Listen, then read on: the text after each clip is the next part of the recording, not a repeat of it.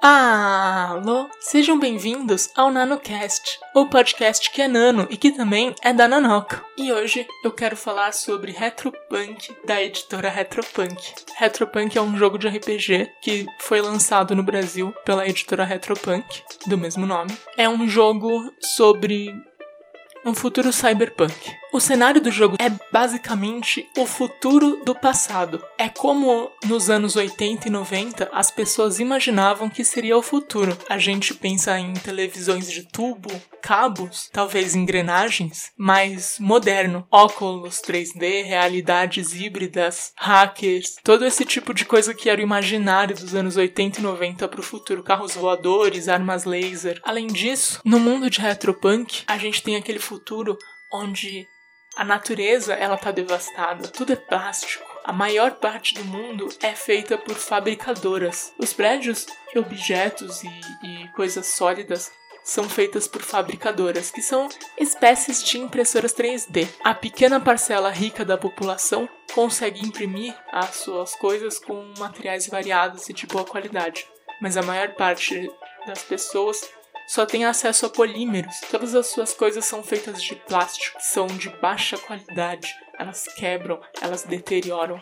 Como essa população é deixada para perecer? Deteriorada. Uma pequena parcela possui os recursos, a maior parte dos recursos, e uma grande parcela fica marginalizada. Mas as pessoas não ligam para isso. As pessoas se sentem confortáveis e até admiram os políticos que causam isso a elas. Isso se dá por conta de um microchip instalado em seu cérebro. Esses microchips dão acesso a elas a uma realidade híbrida, e nessa realidade tá sempre tudo bem. Nessa realidade as coisas são melhores. Mas as pessoas ainda morrem e perecem. Os pobres ainda são vítimas da opressão causada pelas megacorporações. Porém, existem pessoas ousadas nesse mundo, pessoas que querem revolução, e elas são os defeitos. Os defeitos são pessoas que hackearam os seus microchips e agora elas não podem mais ser rastreadas nem controladas. Os defeitos são pessoas revolucionárias. Se alguma megacorporação tentar rastrear eles, vai dar um defeito no programa. É por isso que são chamados de defeitos. Eles são livres e querem que todos sejam livres também.